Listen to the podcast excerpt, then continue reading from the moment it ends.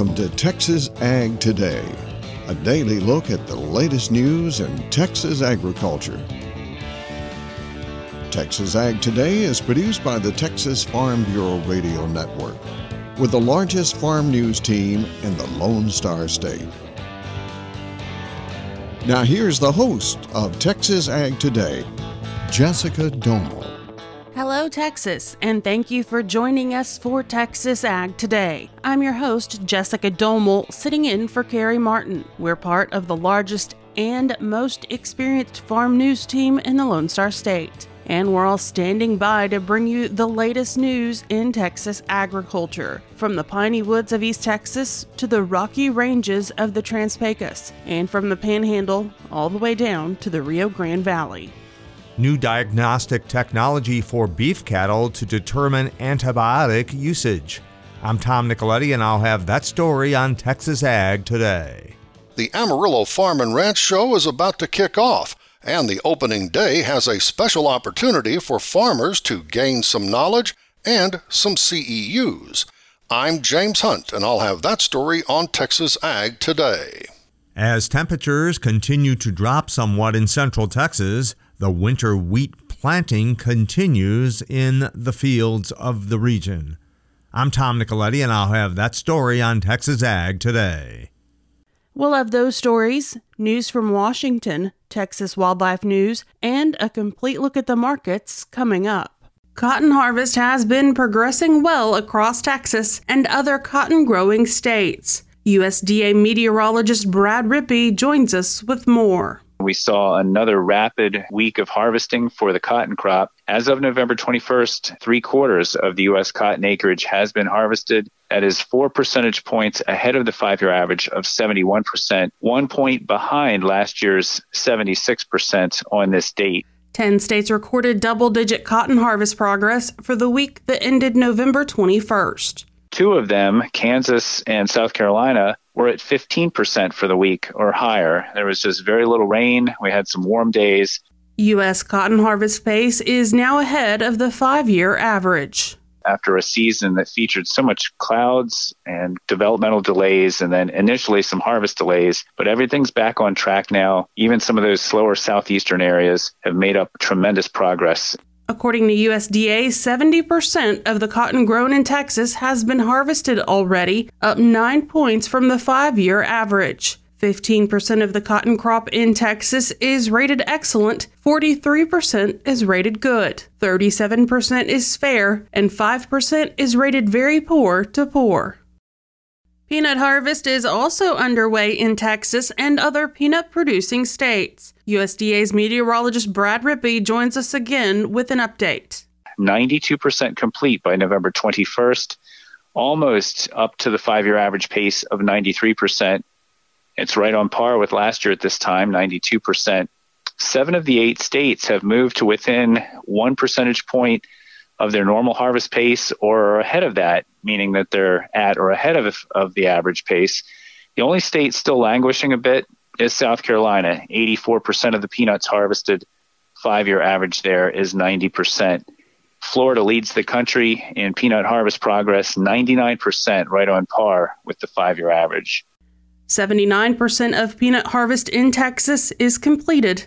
18% of that crop is rated excellent. 58% is rated good, 23% is rated fair, and 5% is rated very poor to poor. Registration has opened up for the 2022 Commodity Classic in New Orleans, Louisiana. Commodity Classic is an annual showcase of agricultural technology, crop production science, marketing intelligence, and farm innovation. The 2022 event will be March 10th through the 12th. For more, visit commodityclassic.com. After a year off due to COVID, the Amarillo Farm and Ranch Show is back. James Hunt joins us from Amarillo with that story. The Amarillo Farm and Ranch Show is Tuesday, November 30th through Thursday, December 2nd at the Amarillo Civic Center. And on the show's opening day, Texas A&M AgriLife is conducting a CEU workshop with five continuing education units for pesticide applicators being offered. The event is again on Tuesday from 8:45 a.m. to 3 p.m. in the Civic Center's Grand Plaza room. Among the presenters will be AgriLife agronomist Jourdan Bell, who has special information for farmers who are getting into silage production. I'm going to be discussing herbicide use in corn and sorghum silage. And when we talk about our herbicides in a forage crop, it's really important for producers to be looking at the label and make sure that just because a herbicide is labeled for the grain crop, it is also labeled for that silage crop. And since we have increased silage acres, I think that that's a really important consideration for producers to always remember read the label. The label is the law, and we want to make sure that we are using the appropriate herbicides for our forage crops.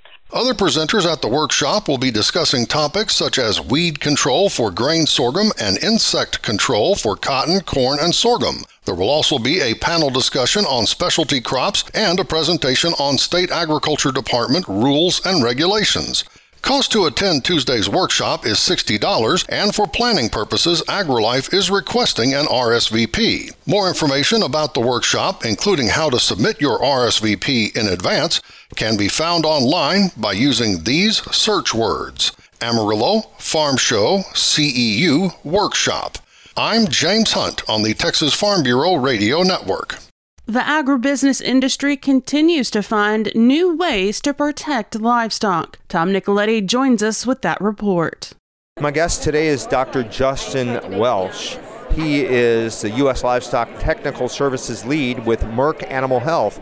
And Dr. Welsh, three years ago, Merck Animal Health and Allflex Livestock Intelligence uh, combined their efforts and uh, they integrated somewhat uh, to uh, provide more technology for livestock producers. Uh, beef cattle, dairy, and uh, swine producers have technology out there that they can utilize to help protect their livestock. Tell us about the latest. Yeah, one of the latest things we have, uh, one of the first products that we're bringing to market is called Whisper on Arrival, and that's focused on the beef cattle industry right now, where we have, Tom, literally a stethoscope, just like what you and I would uh, get applied to us as we when we go into a doctor's office a calf when he arrives at a feed yard, a stocker operation. This is applied to him, and not only does it listen to their lungs, but a, a number of other data points, and in the end makes a decision: does he need antibiotics or not? And what we found initially with our initial research is is that depending on the risk level of these calves, we can decrease the antibiotic use by anywhere from 11 to 45 percent on arrival we work with their veterinarian to, to make decisions around how we use it, number one, but it's chute side, it's delivered to the animal by the producer. It's it's uh, got a paddle. It keeps their hands out of the chute. And one of the challenges we had to start with is time. We know people like to be efficient in how they process uh, this product to eight to ten seconds per animal, and we get a decision back. Really, it's a red light, green light. Do they need an antibiotic or not? Is according to the stethoscope. That again is Dr. Justin Welsh with Merck Animal Health.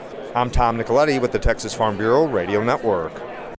And Tom Nicoletti joins us again with a report from Central Texas.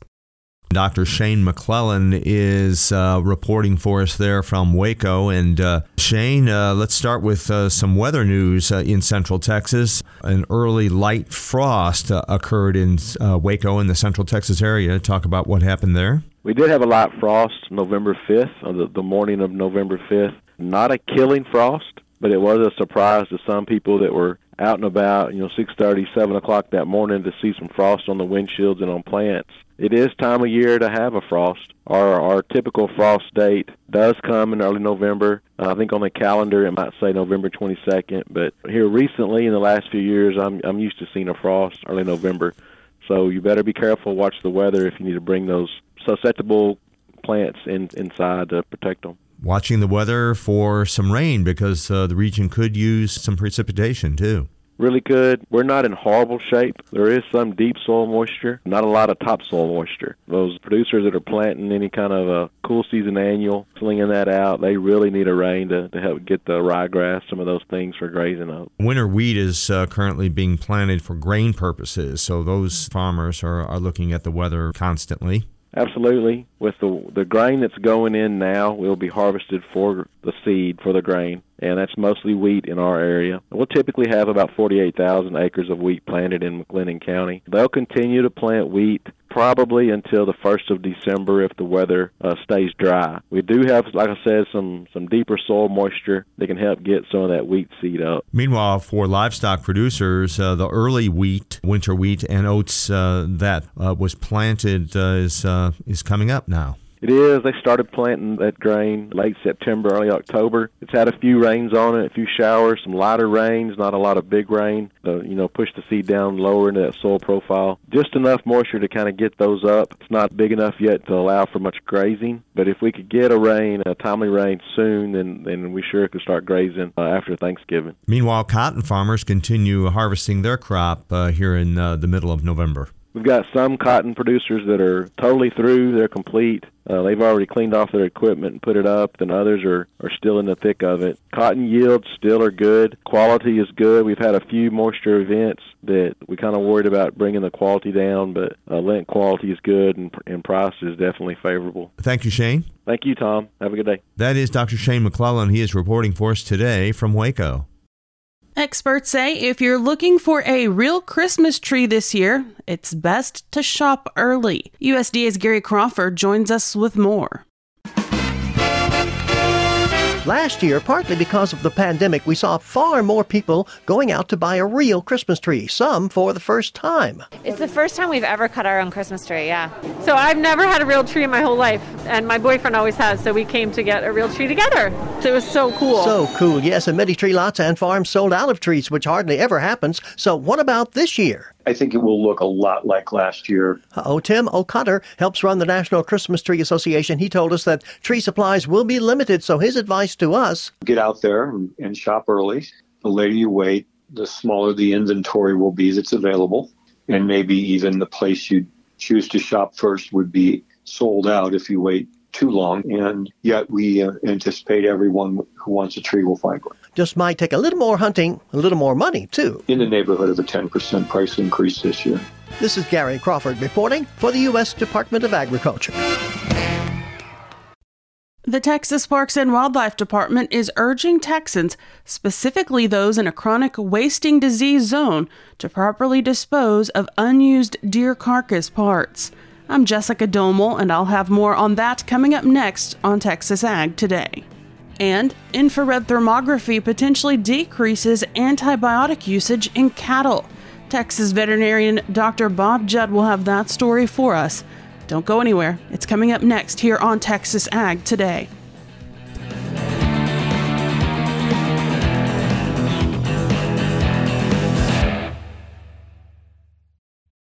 Parenting is full of surprises. You never know what to expect. So after our son was born, I called my Texas Farm Bureau insurance agent to set up a life insurance policy in case something happened to me. Sawyer is now two. And we'll soon have a sister.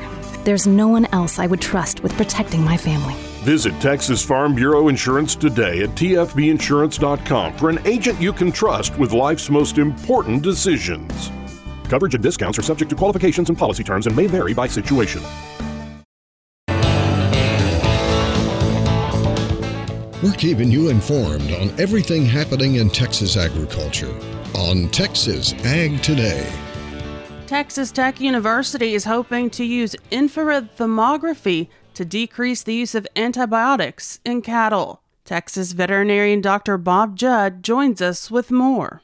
Thermography has been used for years to diagnose inflammation in tissues and this is determined due to the amount of radiation in the tissue. Infrared technology is now being used in areas of cybersecurity, medicine, and weather, and we are likely all familiar with infrared technology as this is a method used to determine a person's temperature when scanned on the forehead. Dr. Kristin Hales from Texas Tech is hoping to use this same technology to determine which calves have an increased temperature when in the chute. Those with increased temperatures likely should be treated with antibiotics while those without temperature increase may not need to be treated. This reduces the amount of antibiotics used in cattle and hopefully decreases the amount of antibiotic resistance that is occurring.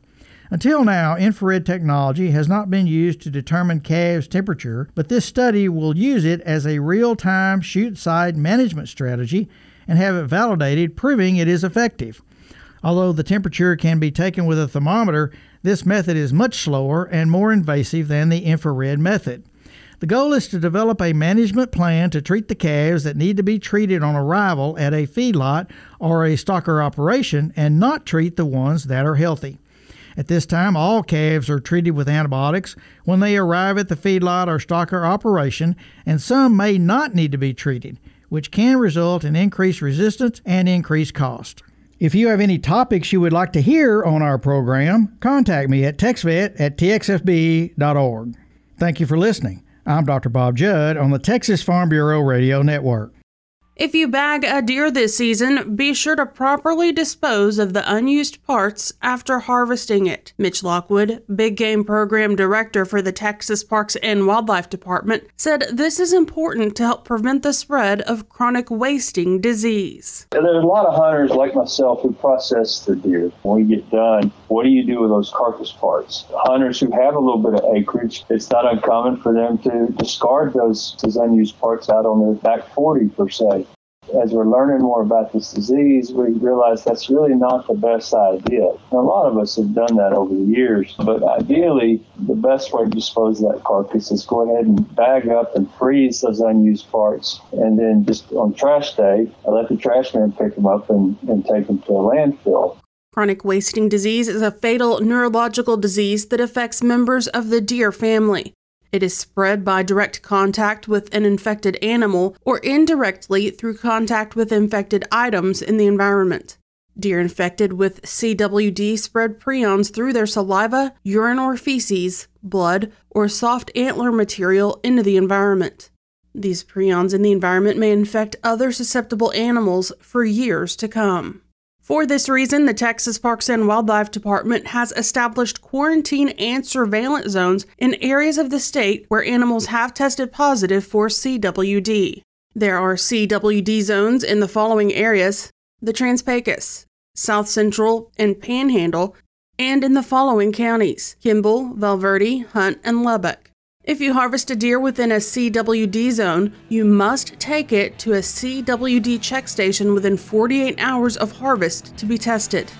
Most commodity markets opened lower on Friday. We'll take a look at how the livestock, cotton, grain, energy, and financial markets closed out the day coming up next. Keep it right here on Texas Ag Today.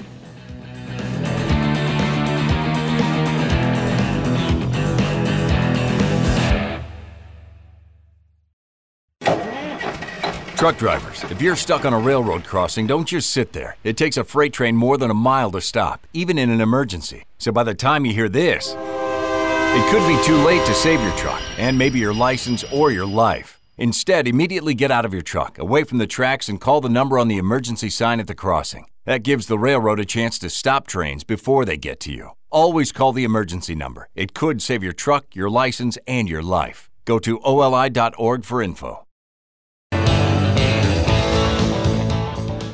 We're giving you the market information you need on Texas Ag Today. Despite opening lower on Friday, the cattle complex rebounded and ended up closing higher for most contracts. December live cattle up 20 cents to 138.10. February live cattle up 32 cents to 141.20. April feeder cattle down a nickel to 143.85.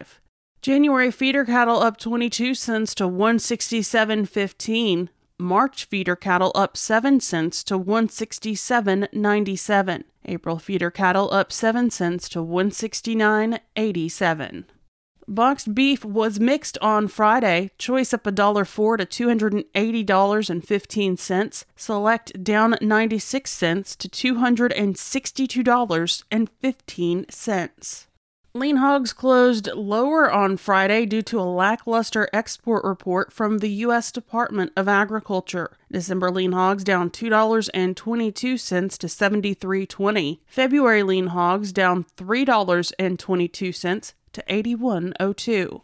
There was no trading for Class 3 milk on Friday. They had a short trading week due to the Thanksgiving holiday. November Class 3 milk closed up a penny to 17.95 a hundredweight. Again, that's from Wednesday. Uh, December Class 3 milk on that same day up a penny to 18.32 a hundredweight. March cotton down 400 points to $1.11. May cotton down 417 points to $1.09. December 22 cotton down 199 points to 89.77. Analysts say those steep drops are due to fears of the new COVID variant that was reportedly found in Africa and the uncertainty that comes with having a new variant. Those declines come despite a good export report from the U.S. Department of Agriculture this week.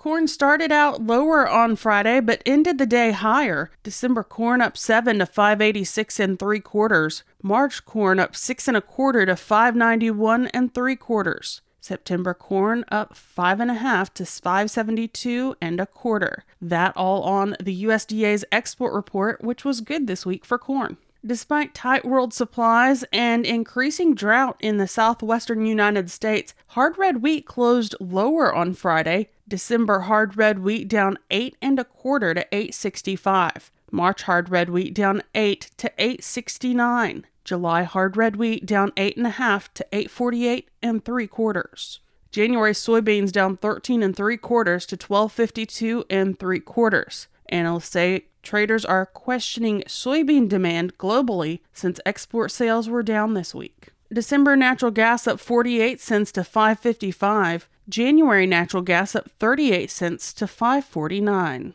Crude oil fell $10 a barrel Friday, the largest one-day drop since April of 2022. Analysts say that's due to fears of that new COVID variant January crude oil down $10.22 to 68.17 a barrel. February crude oil down $9.94 to 67.87 a barrel. The financial markets were also struck by the news of the new COVID variant in Africa. They closed sharply lower Friday. The Dow down 905 points to 34,899. The S&P 500 down 106 points to 4594. The Nasdaq down 353 points to 15,491. Well, that wraps up this look at the markets, and that wraps up this edition of Texas Ag Today. Thank you for listening, and we hope you tune in next time for the latest news in Texas agriculture. I'm Jessica Domel, and I hope to see you then. Thanks for listening to Texas Ag Today.